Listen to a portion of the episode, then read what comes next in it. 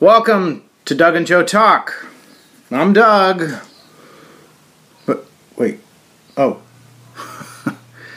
I guess I'm alone this week. So uh, it's still Doug and Joe Talk, but I guess today it's kind of Doug Talk. Um, Joe is under pressure to get some crops in the field, so he is not here with me today. Um, I invited someone to come and join me, and they haven't shown up yet. But I'm under a little bit of a tight uh, window to get the podcast done. Now, if you're a dedicated listener and you've heard the one podcast I did alone before, um, it's a little different when I'm alone. You know, I'm not a Ben Shapiro who can just keep bam, bam, bam, bam, just throwing out information. Plus, I have a cigar in my hand. It's a little a little challenging to smoke a cigar and talk at the same time. So, you know, the, the pace is going to be a little different. Um, the outcome of the podcast can be just a tad different when there's only one of me. But there's important stuff going on in the world, important stuff that I'm happy to talk about. And I have a dandy cigar in my hand today, and I'm going to tell you about it in just a minute. Mm, I'm lighting it.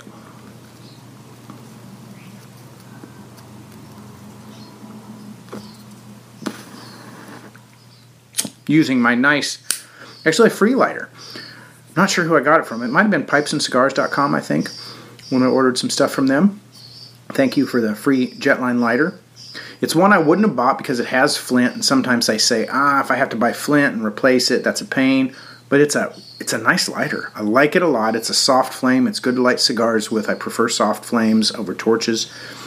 Um, but it's just got heft to it. When you hold it in your hand, you feel like, oh, that's a good solid lighter. You can't tell when the fuel runs out. There's no window to look at the fuel, but it's it feels solid. It's nice to carry in my pocket. It actually is square enough that I can sit up on my table so I can light it and just sit it down and and spin my cigar around the soft flame. So it's a pretty nice lighter. I'm not really here to promote the lighter, but I like it. It's fairly new to me, so I'm excited about it. But I am mm, more mm, more excited about this cigar I have in my hands right now. The main reason I'm and uh, total disclosure, I already know I like it. It's um it's a cigar that I've had in the past. Got a nice little bottle of water here I'm sipping on as well, but it's a cigar I've had in the past and I wanted to share it with Joe. Give us a chance to review it. I have several of them in my humidor, so my buddy Mark said he'd come over and join Joe and I today. And so I knew I had more than two, so I pulled this one out for us to review. Well, then Joe got kind of called to the field. It was a nice day, so we had to get the crop in before it rained anymore. And Mark isn't here. Don't know why. Don't know what happened there. We'll find out. But I'm here, and in my hand, I have the La Flor Dominicana Coronado. It uh, is in the Corona Especial shape, which is um, almost six inches long, five and three quarters by 47, which is pretty close to the perfect size for a cigar, in my opinion. I'd probably go just a hair smaller. Um, I like smaller ring gauge cigars, but. Mm, this one is a dandy, and I like this size a lot. So um, let me take another sip of water. And I just lit it. Joe and I normally try to light five to ten minutes before we start the podcast. Like I said, I'm kind of in a hurry, got a short window here to get all 55 minutes of the podcast in. So let me give a couple draws and tell you what I got in this cigar.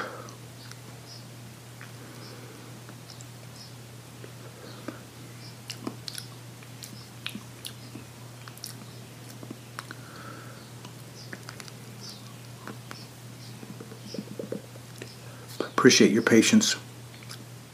All right. To begin with, now it's interesting because I know it's a Dominican cigar. So, g- very general statement. The Dominican cigars tend to be a touch lighter. Uh, just Dominican tobacco is probably a touch lighter. Plus, it has more of that baking sweetness that I like in the cigars. But this does have some Nicaragua. I already know it's got some Nicaragua. It's got a Nicaraguan wrapper, and um, so I'm getting I'm getting a little bit of pretty dark earthy. Like when I smoke a Nicaraguan puro, puro, whatever you say, call them, hmm, it almost tastes dirty. And I'm not going to call this dirty, but I, I think I'm tasting a hint of that Nicaraguan tobacco that tastes kind of like burnt. I don't know, burnt coffee maybe. Um, uh, harsh, a little harsh, but but still sort of pleasant. And there's a there's a pretty pretty powerful pepper note in the back of my throat, and I already kind of expect that because I know it's got it's got some pepper in it, and uh,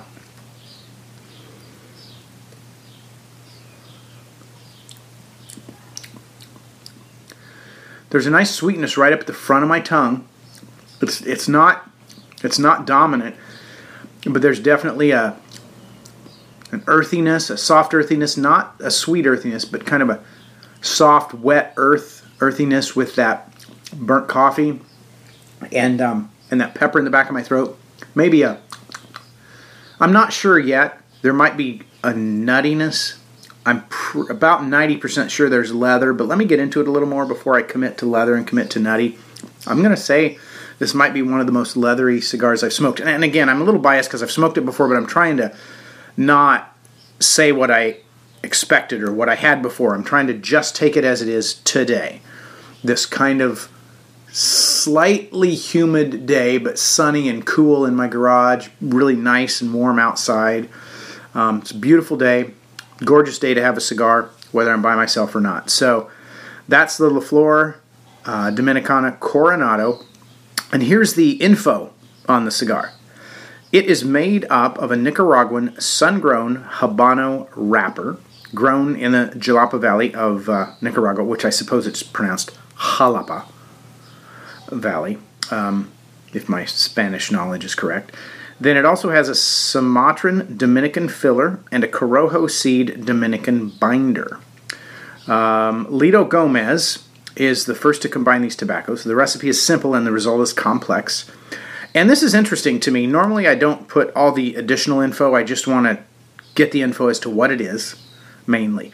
But they threw this thing kind of in at the end that said grab a bottle of the top off the top shelf and light up. It's a real treat for any enthusiast, like they're saying it goes with whiskey or something. So, um, my buddy Mark, I did pull out some whiskey. I normally don't mix whiskey and cigars, but I thought if Mark shows up, I pulled out a nice single malt scotch that I really like that I'd share with him. If he doesn't show up, I'll probably not mix him. I just want to enjoy the cigar as it is. When we get to the end of the podcast, I'll tell you what the what the information on the cigar says we're supposed to taste. But until that time, you're just going to hear from me and what I think I taste in the cigar. So, again, I probably won't go to the trouble of editing out the quiet moments when I draw on the cigar. You'll just have to bear with me. It's a yummy one. I like the sweetness I'm getting. I, I think, just generally speaking, now now I am kind of going back to how I've tasted this before. I think the thing I like about it is that it gives just enough of the Nicaraguan um, kind of boldness, but it's mostly the the the, the sweet kind of sweet bread um, tastes that I get from cigars I like with just a hint of the harshness of the Nicaraguan. So it pulls it down a little bit from the like from the sweetness. It pulls it kind of down to a darker earthiness, just a little. And I like the mixture. If if um, the Nicaraguans get too powerful, sometimes they're a little too dark, a little too earthy, a little too bitter almost, and I don't like them as well. But this is starting off beautifully, and uh, let's move into what's going on in the world today. Um, well, there's several things, not one of which is the Georgia abortion uh, uh, or the Georgia heartbeat bill uh, which has passed in the House last time I checked. I don't believe it passed completely yet. And it's I'm sure it's obvious to most people involved, regardless of what side you're on.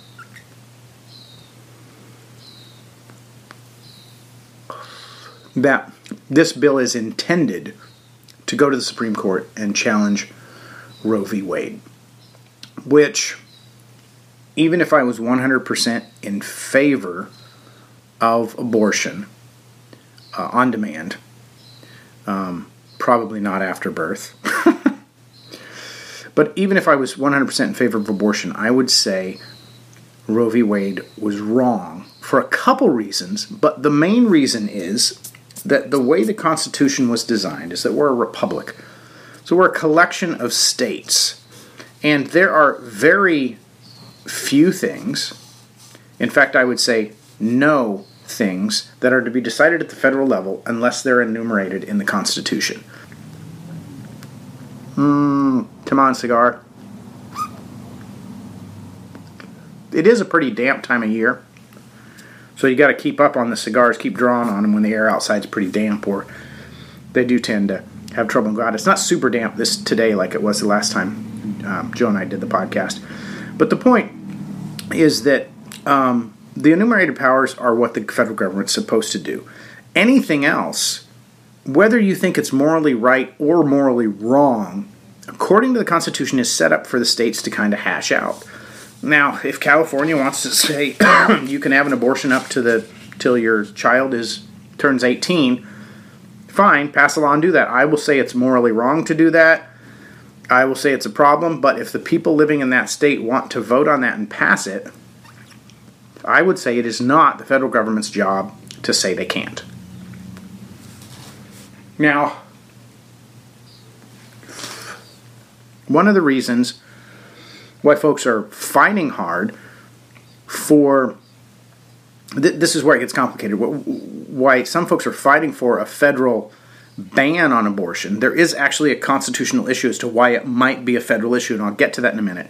But basically, in general, our Constitution says states, you hash out the laws. California might have an opinion. Those folks might do it one way. The people in Georgia might do it one way. The people in Iowa might do it one way.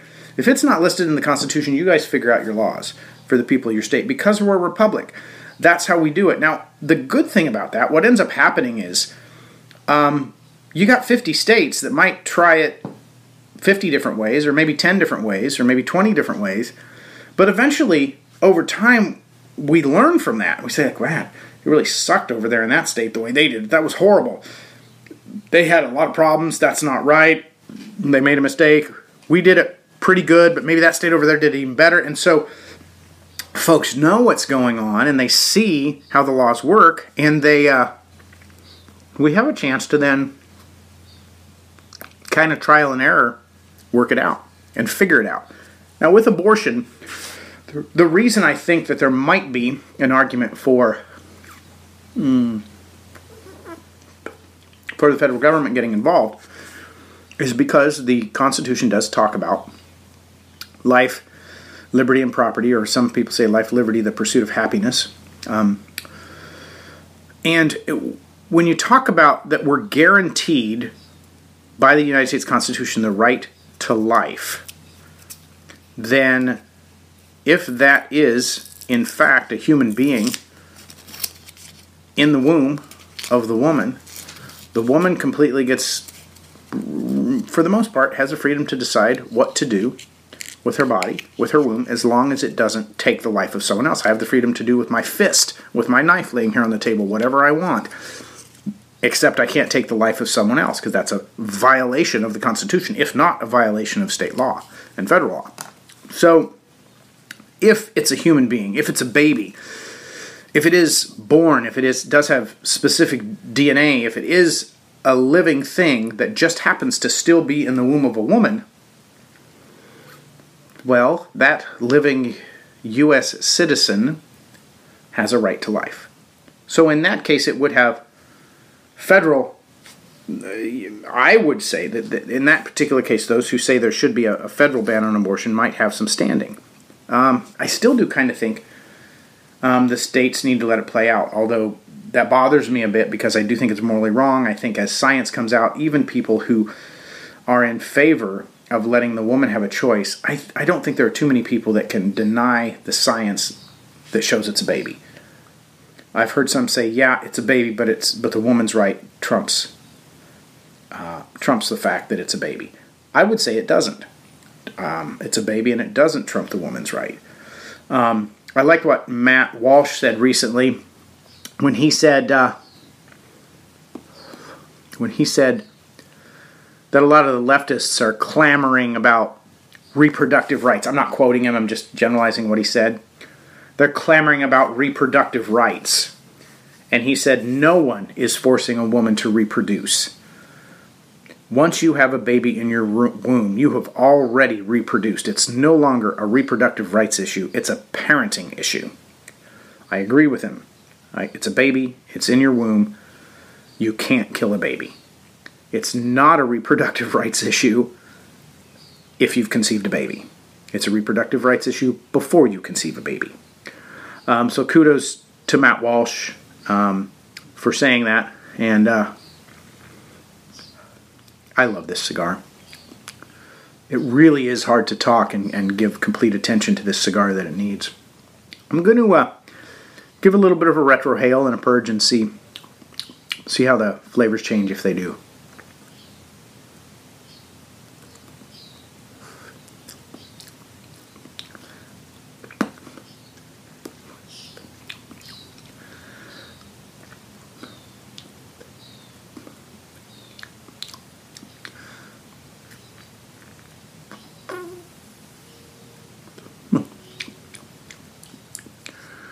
The retrohale, I'm doing it really light because there is a significant amount of pepper. Probably just a hint more than I like, but like I said, I've smoked this cigar a lot. It's one of my favorites.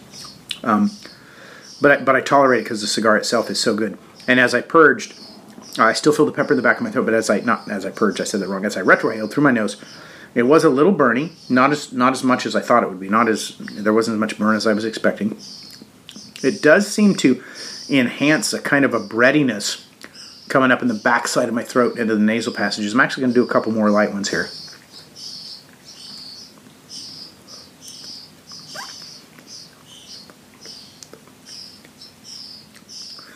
I'm still keeping them light because it burns quite a bit. But uh, there's another taste there. I'm gonna re- I'm gonna step out and I'm gonna say there's kind of a breadiness, but, there, but there's definitely I'm gonna call it a leather. I'm pretty sure I'm getting leather. Um, and the and the retrohale does kind of bring that out a little. It's like like if you sit on a brand new super luxury leather chair and you can just smell the leather. I don't know if you've ever been in a lot of fancy cigar lounges will have leather furniture and you just walk in and if if it's full of cigar smokers you smell cigars but when you sit down on the chair and and and your weight settles into the chair and the chair kind of goes and exhales you just get this wafting of leather it's wonderful so it's a little bit like that and it's interesting because it's mixing with that kind of burnt coffee. So if, if you can imagine that that smell of leather with a burnt coffee, and that tingly pepper still in the back of my throat with a little bit of bread. I almost think it lost a tad bit of sweetness, but I think that's because I'm not drawing fast enough. So I'm not keeping it active. As I I just took a hard puff and that brings back some of the sweet. I was a little early on this on this cigar update by just a little bit, but I was anxious to talk about it and draw a little because I've been I was talking so much about the Georgia heartbeat bill. Good luck to the folks in Georgia. I hope it passes. I hope it goes to the Supreme Court. And I hope the morally right thing happens and that babies who are in the womb are protected. And honestly, I just don't want to conceive. Don't conceive. I know it's not always that easy, but be responsible, do your best. Um, if if I actually was completely honest, our fourth little girl was probably a little sooner than we wanted, and uh, we wouldn't have dreamed of killing her. It was hard. All the things that those young women say, "Oh, it was hard. It's a difficult decision." Yeah, it was hard and it was difficult for her to keep our little for us to keep our little girl, um, Kiva, but we wouldn't have had it any other way. Our planning didn't go perfectly. Oh well. I got four beautiful little girls. I wouldn't have it any other way, regardless of how hard it is. My wife, who it's probably harder on her than it is me, because she's she uh, stays home and takes care of the kids and does some massage work. She's a licensed massage therapist and uh, makes some extra money doing that. And it's it's it's tough because she's raising four little girls, two of which are kind of close together, which makes it a little more challenging. But um, good luck and God be with the people in Georgia who are pushing the heartbeat bill. And hats off to this wonderful cigar. Mm. All right. So, so next thing on the radar, there's a lot, but I think probably the one that's standing out the most to me. I should have a timer, like a 60 second timer, telling me that I need to take a drag on the cigar when I do a podcast by myself. Because I think on average that probably probably would be a good if you needed a rule for a cigar, you'll want to kind of get the feel of the cigar. Some will, some are different, but I would say a good rule would be draw a nice draw every minute. Um, some could sit a little longer, and some almost need to have a double puff to heat it up, depending on the tobacco. Tobaccos are different. Not only do they taste different, but they're different in in uh, the amount of dampness they hold. You know how flexible they are, how hot they get. So whatever's in the cigar could change that, but that's a good rule, like once every minute or so. So where, where am I going to go next here? Um, well, the tariff. I'd like to talk to Joe about the tariffs, but I'll I'll mention a little bit about that. Also, Rashida Tlaib, who um, I'd like to just a smidge defend her a little bit, not much though. Um, she does seem to be someone who is uh, completely against Jewish people, and uh, there's there's two or three people in uh, government now that that are probably way more than that, but at least that I know of, and and it's disappointing that the Democratic Party doesn't step up to say, hey, quit saying anti-Semitic things, quit being an anti-Semite, quit doing that. It's bad. The Democratic Party won't do that. And I'll get back to Rashida Tlaib in a minute. But I think it's telling when the when a party won't call out its own. And I wish I someone would talk to the heads of the Democratic Party and just say this. Okay, you're not going to condemn Rashida Tlaib. You're not going to kick her out of the party do this for me. Give me three very specific phrases. Uh, phrase one, phrase two, phrase three that are slightly different. You know, don't give me the same phrase, just word it three different ways, but give me three different phrases that you would absolutely 100% say are anti Semitic and would cause you to kick someone out of your party. Is there anything someone could say? Three phrases you know, I mean, I'd like to hear one, but but try to give me three. What? Because surely you care. Surely you care about this. If she's an anti-Semite, if she hates Jews, if she's racist in that horrible fashion. So, somebody, Joe and I aren't famous enough to. I can't call. I suppose I could invite her on the show, or invite the, de- uh, the head of the Democrat, not Rashida Tlaib, but invite a Democratic somebody high up in the Democratic Party and say, just give me three phrases that would be wrong, that would cause you to condemn somebody, and say that particular phrase was absolutely wrong. Stop it, knock it off, or we're going to kick you out of the party. I want to see somebody ask him that. Give me one phrase, two phrases, three phrases, just three. Just three. Do you have any morals? Do you have any values in your party? I wonder. So, back to Rashida Tlaib.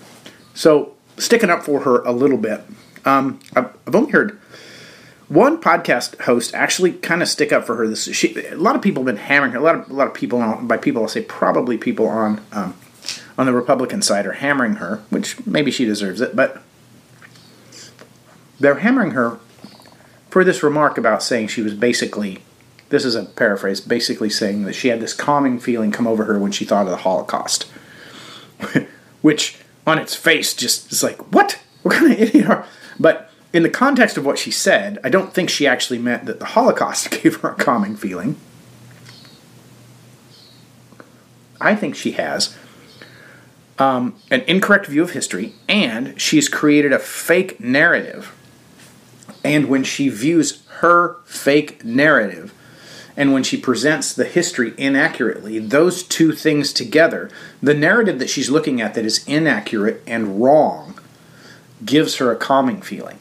So, to give her a little credit, that makes more sense than saying killing millions of Jews would give you a calming feeling.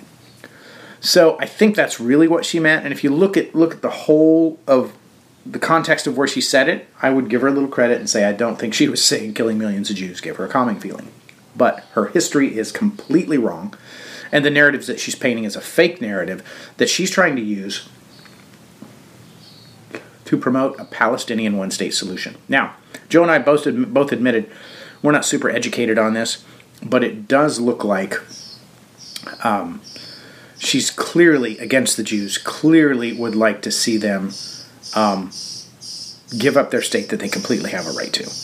Um, and uh, the the fact that she she and uh, who's the other one, uh, Ilhan Omar Omar, have said anti-Semitic things. Should the Democratic Party call them out? I, I don't care. But you know what? Here's the weird part. If you hmm, nice cigar.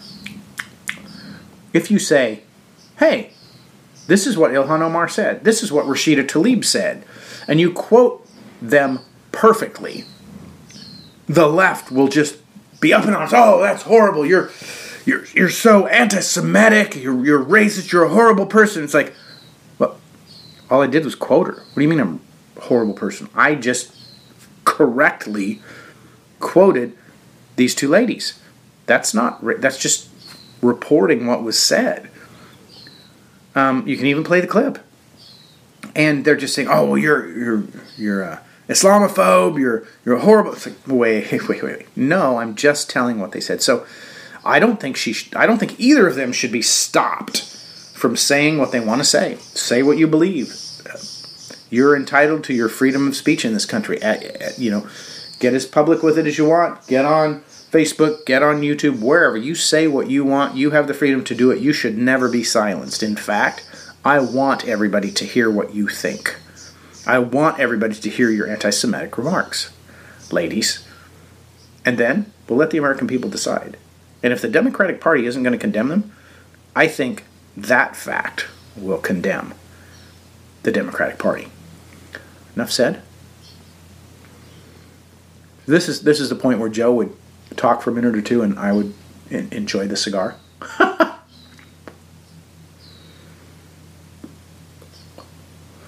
so I'm going to enjoy the cigar for a minute. Um, I might throw out a couple things as I'm puffing.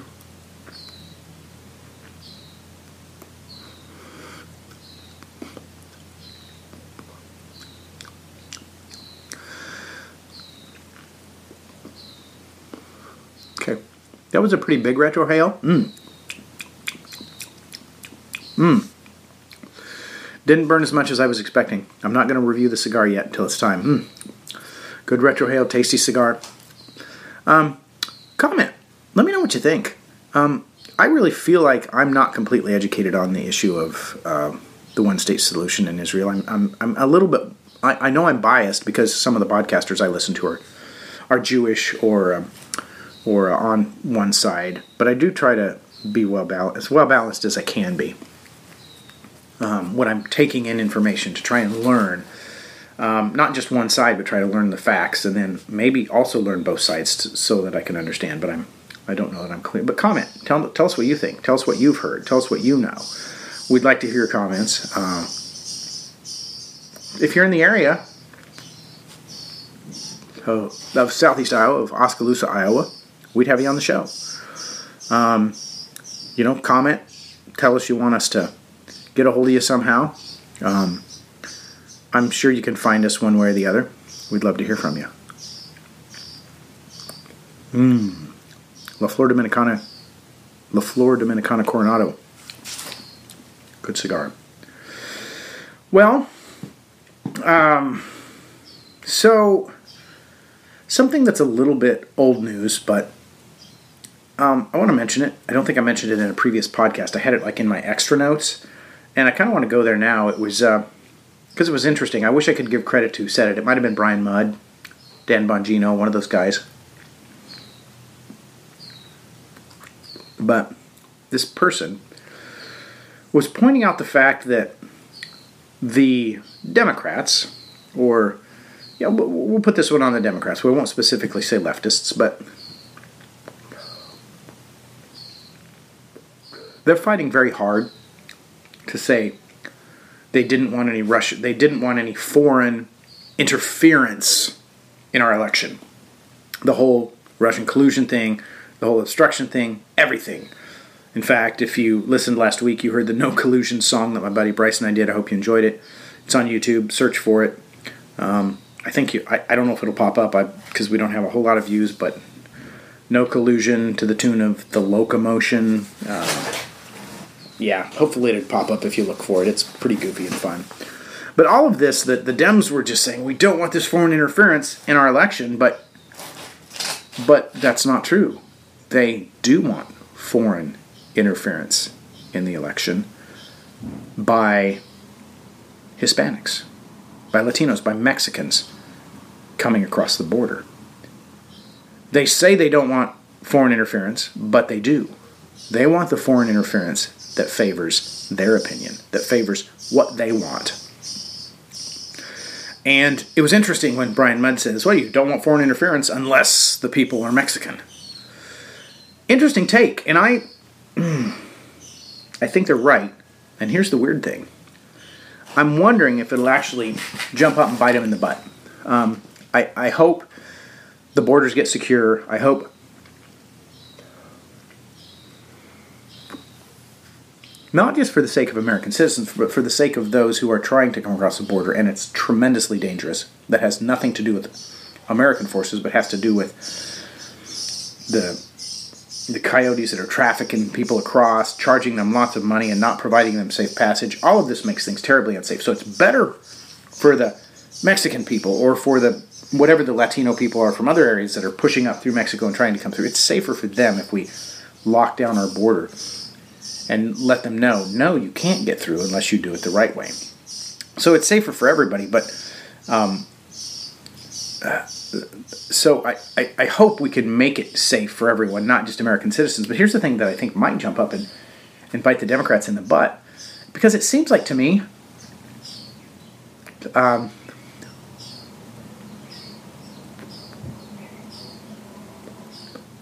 I I speak Spanish um, almost fluently. I'm a, I'm a little rough. I haven't spoke, spoken it for for a few years, so I'm, I'm getting rougher than I used to be. And the Spanish that I speak is largely Mexican because that's been my influence. I spent a little bit of time in the Dominican Republic, which just messed up my Spanish because they speak weird Spanish down there. But most of my run-ins, the, the teacher that taught me Spanish was originally spoke Cuban Spanish, but because of her influences in the United States, she largely taught kind of a Mexican Spanish and most of the people that I've spoken Spanish with over the years have been Mexican, and it's been really fun to try and learn. Like, oh wait, you you your accent's a little different. You say words a little differently. Are you Puerto Rican or are you from El Salvador maybe? And try to figure out the difference in Latin, in in Spanish accents, realizing okay, you're definitely Mexican because you sound like how I talk. You sound like the Spanish that I've learned. And learning to tell difference has been tremendously fun. Um, but the Mexicans that I've had run, had run-ins with, they all seem to be like really hard-working, family-oriented people. And when I think about that, it's like, wouldn't you be a Republican? Hard-working person? You want to work hard? You want to make your money? You don't want the government to take your money. You want to take care of your family. Yeah, that's me too. Um, so why would you vote for the government to take more of your money and then maybe give it back to you if you need some kind of help? No, just have the government leave you alone. Let it keep your money. Work hard. Take care of your family. Do it. That's really and I think perhaps if some of the Mexican people that I have had run-ins with um, really understood the American politic, I don't think they would be Democrat. Um, I think they would they would value uh, the freedoms. In, in fact, some of the American citizens who come from a Mexican heritage that actually are legal citizens now, don't like the fact that some people are getting a free ride and coming into the country illegally because they did it the right way. And it does seem kind of unfair to have a whole bunch of people do it the wrong way and then still have the benefits of being in this wonderful country. But that's not my, that's their that's their view, not necessarily um, mine. So I don't want to talk what somebody else believes. We'll let them talk about that if they ever come on the show. But I wonder if someday all the Mexicans will be like, "Hey, wait a minute, yeah, we're not we're not voting Democrat." I actually get more money in my paycheck. The government leaves me alone, and I can get a house and raise my family and teach my kids and take them to. This is a little stereotypical. Take them to Catholic church because most of Mexicans I run in are Catholic. It's not not a racist thing. It's just that's the facts. Um, so I wonder if what's going to happen in you know ten years to the specifically Mexicans, because that's been my run in. But I think maybe I- I'm extrapolating a bit, saying maybe Latinos in general are that way. I don't know. I don't. They don't strike me as lazy people that want to mooch off of the government. Um, you know, in that way. So we'll we'll see. But uh, the point in all that was to say no foreign interference. The Democrats don't want foreign interference in the election unless you're Mexican. Then come on across the border and vote. So, um, well, we'll get into tariffs in a little bit. I'm going to touch on one other thing. I'm going to say this quick before the cigar update. Um, hmm. By the way, I should say this. I got like a two inch ash on this cigar that is not falling off. Looks beautiful. Burning perfectly. Um, so, you hear people sometimes in the media, and I mean, and by media I mean either side, uh, conservative media, whatever media. I, I, think the people in, in conservative media say it more. I think the people in uh, leftist or, or liberal media, maybe in the Democratic media, but I think kind of the mainstream media and Democrats are kind of the same anyway. But the Democrats don't necessarily talk about a narrative unless they want to label you as a bad narrative and condemn you. They don't necessarily talk about their own narrative because their own narrative is what they is just is. It is what they believe. It is who they are. It is what they're promoting. So they don't talk about promoting a narrative as much as um, the as the Republicans do. They they see the Republicans see the narrative on both sides. They understand that in our culture, the narrative is what moves us as a country. It's not necessarily the majority opinion or the majority vote sometimes. Um, and that's an interesting concept that's hard to explain if, if you don't get it. And I'm not sure that I can explain it in the short amount of time I have, but I do think it's important for those of us who think mainly in values, what we value, what we think is right, what we think is morally correct, to realize that we're not always to just argue what's right and true. And we need to realize that creating the narrative helps push the correct value system forward. It pushes forth the correct worldview. And uh, maybe Joe and I will talk more about that in the future. But the, the place I think where Republicans fall short is they miss they miss the cultural highlights, which are which are amazing. We have so much money, so much freedom in this country that we actually can make money and make a living, and then make beautiful things that you wouldn't have time and money to make if all you were doing were feeding your family and providing them a warm place to live. But because we have freedom, we not only have freedom to create beautiful art and kind of frivolous, time wasting things, we also have the ability to consume and enjoy those frivolous, time wasting things, which I actually think is, is a good thing. It's just amazing. You know, if, if I was, if my money was tighter, if I could just barely get by and make it, I wouldn't be enjoying this wonderful cigar. Truth be known, I probably wouldn't have a nice, nice bottle of bottled water here beside me. I'd be drinking water out of the tap.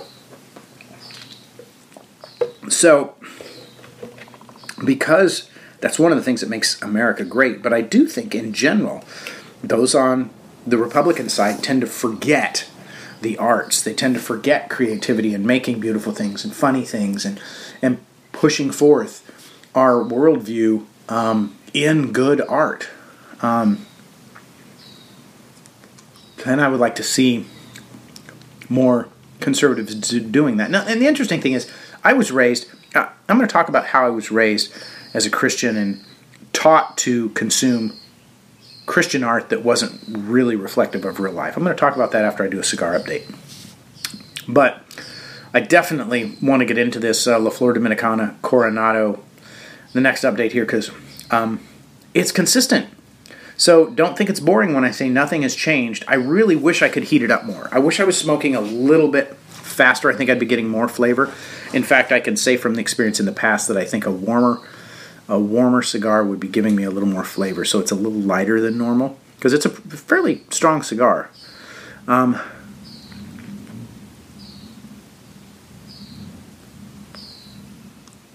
so official update.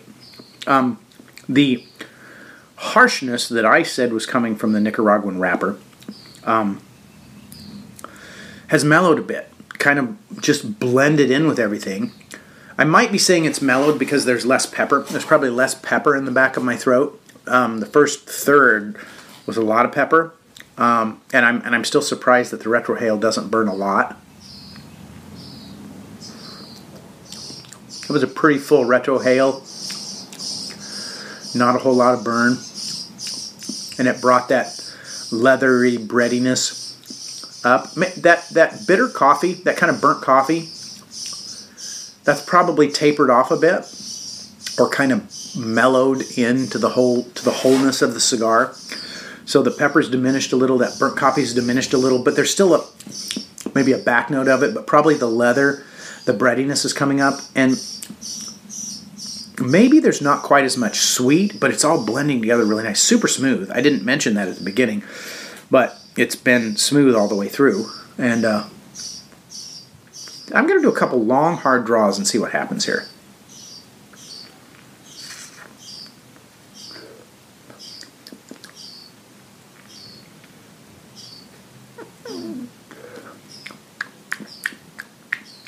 Okay. That actually, mm, that sweetens it up a bit. So I, I'm going to stick to that assumption that I made earlier that if I could keep it a little warmer, there would be a little more taste, a little more sweetness because that does mm, that does ramp it up. It almost makes that you know when bitter chocolate has like dark chocolate that has a little bit of a sugar in it. It's more yeah, it adds a sweetness to it. Mm. And uh, the pepper does come up more when it heats up too. So that was probably mellowing out because I'm not drying as fast. But I'm getting, I've got over a two inch ash. Before long here, I'm probably going to tap it off partly because if I tap it off, the cherry will get hotter and it'll warm up the tobacco a little more and it might give me more flavor um, because I'm not drawing as fast because of talking on the podcast. But um, one, one more draw here and see, see if I have any more to say.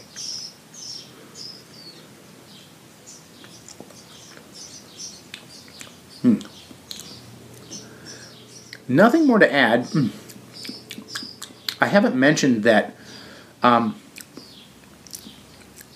it it tastes super smooth, but th- this doesn't seem to be a. It's not a dry cigar, but it's not oily. Um, Joe and I talk about liking the oily cigars that almost leave an oil slick on your tongue, and I don't want you to think that's bad.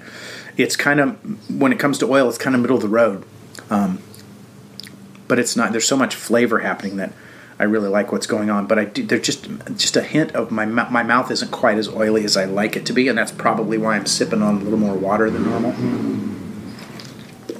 the oily cigars kind of make your mouth feel like it doesn't need hydrated. Now your mouth does still need hydrated. Your body needs hydrated when you're when you're having a cigar. So,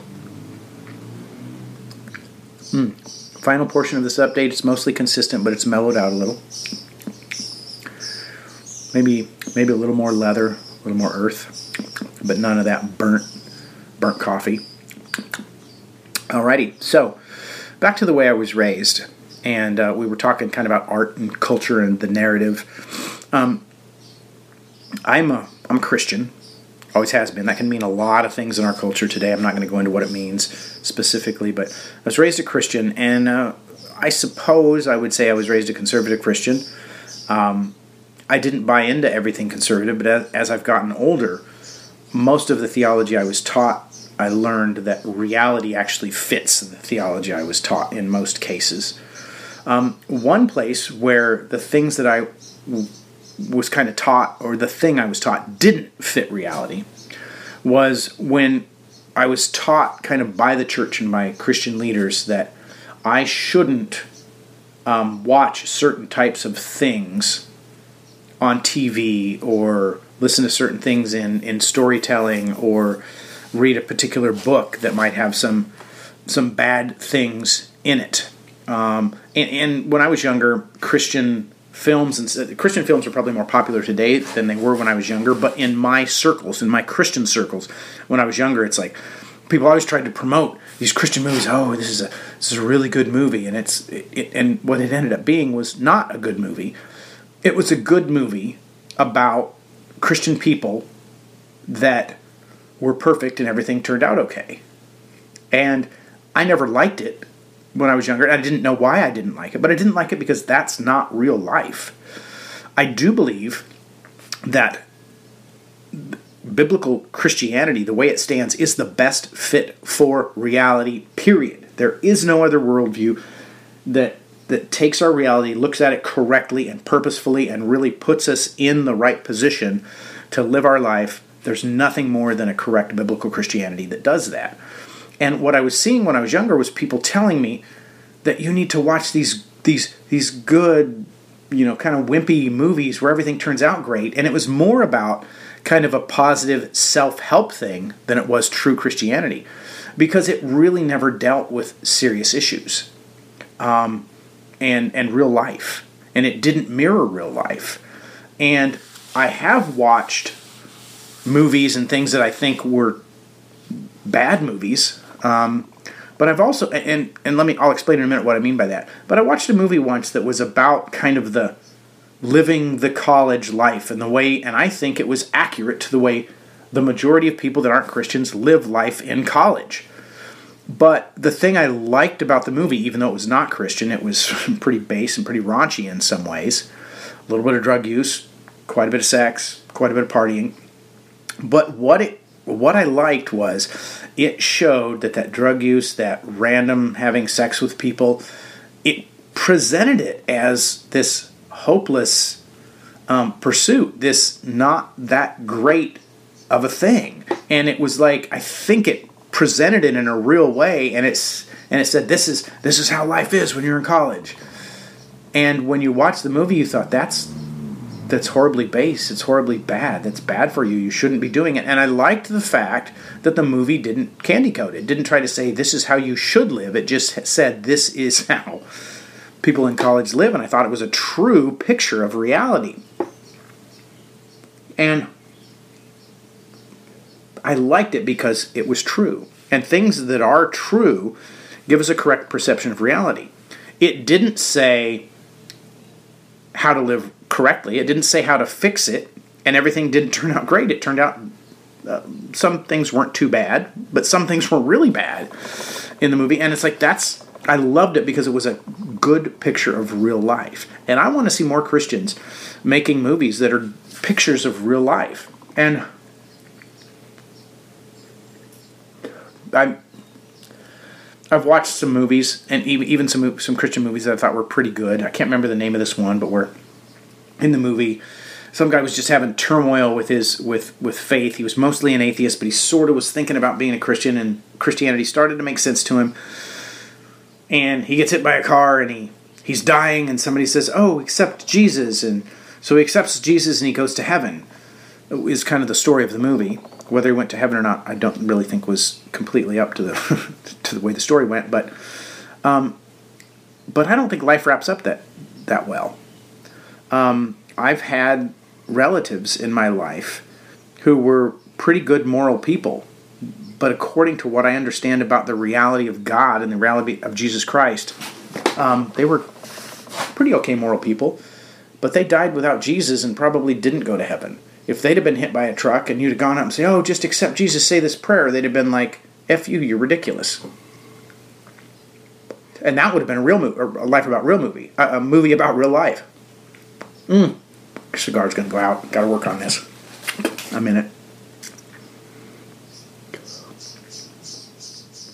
So this has ended up being a bit of a long banter on on the narrative and things, but I, I want to see Christians make real movies that has real faith. I mean, I I know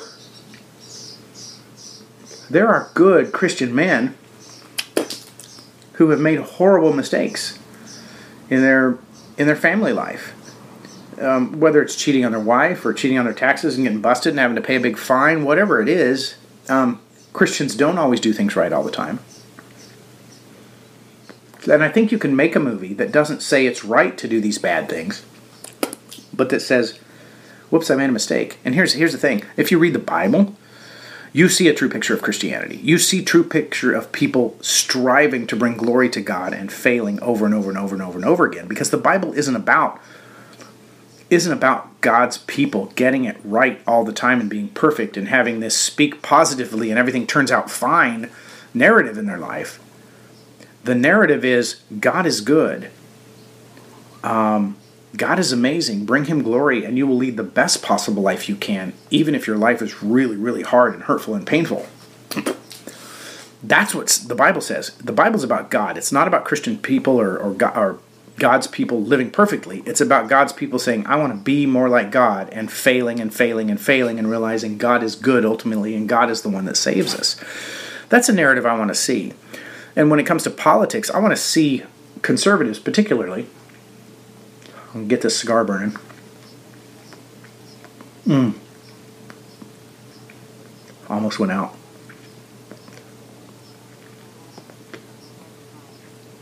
Mm. I want to see conservative, particularly, making art that's uh, pushes our worldview in a real way.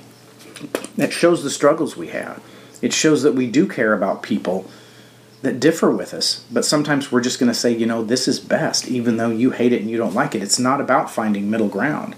When you want to kill your baby that's in your womb, there is no middle ground. Don't kill your baby. It's my way. My way is the right way. Your way is the wrong way. There isn't a middle ground.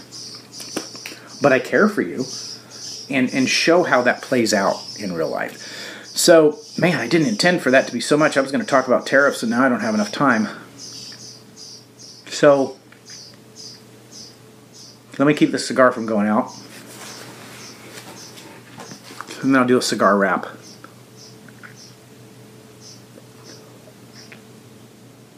Whew. All right. I'm going to tell you what I'm tasting is I'm, I'm still I'm a little short on time, so I'm going to have to probably stop the cigar early. I won't even be able to finish it after the podcast today, I don't think. But uh,